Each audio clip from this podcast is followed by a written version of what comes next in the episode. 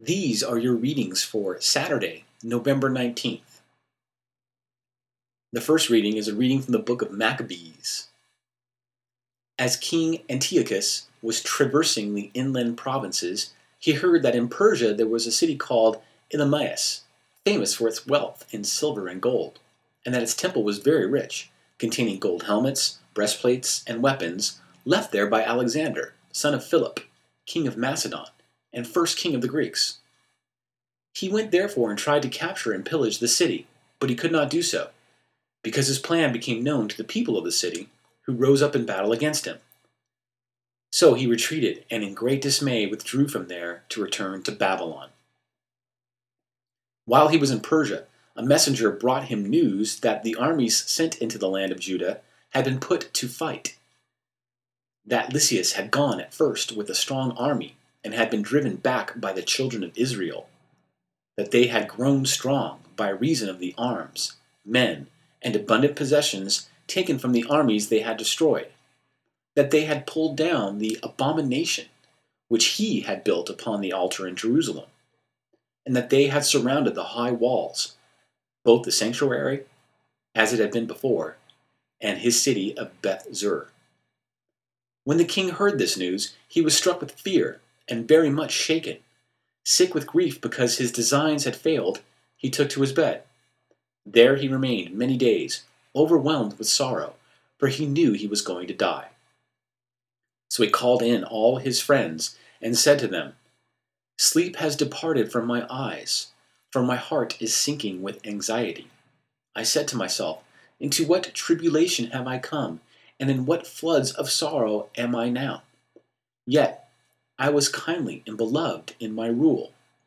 But now I recall the evils I did in Jerusalem, when I carried away all the vessels of gold and silver that were in it, and for no cause gave orders that the inhabitants of Judah be destroyed.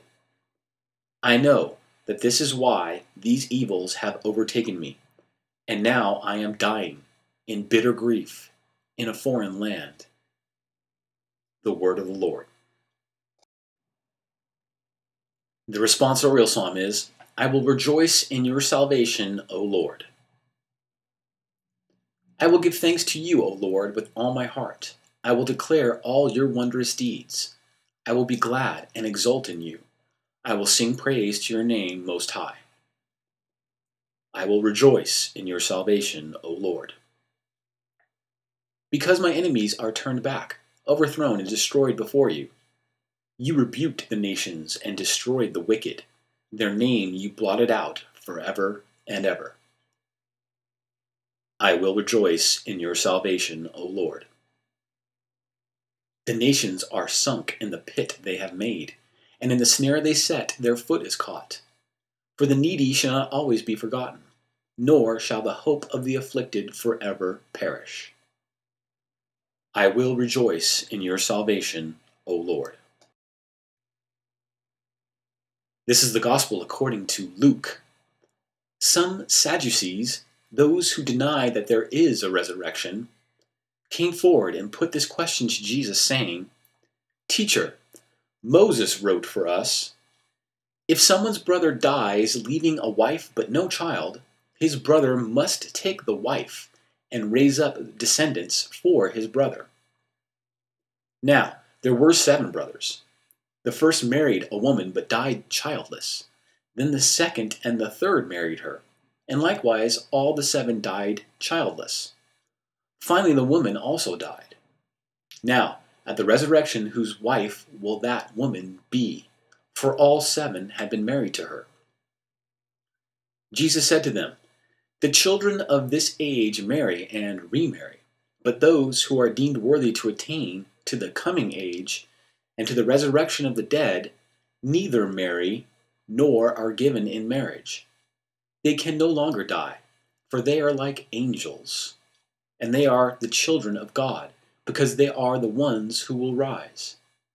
That the dead will rise, even Moses made known in the passage about the bush, when he called, Lord, the God of Abraham, the God of Isaac, the God of Jacob. And he is not God of the dead, but of the living for to him all are alive. Some of the scribes said in reply, Teacher, you have answered us well. And they no longer dared to ask him anything. The Gospel of the Lord. These have been your daily readings. May God bless you and keep you in his tender mercies. Amen.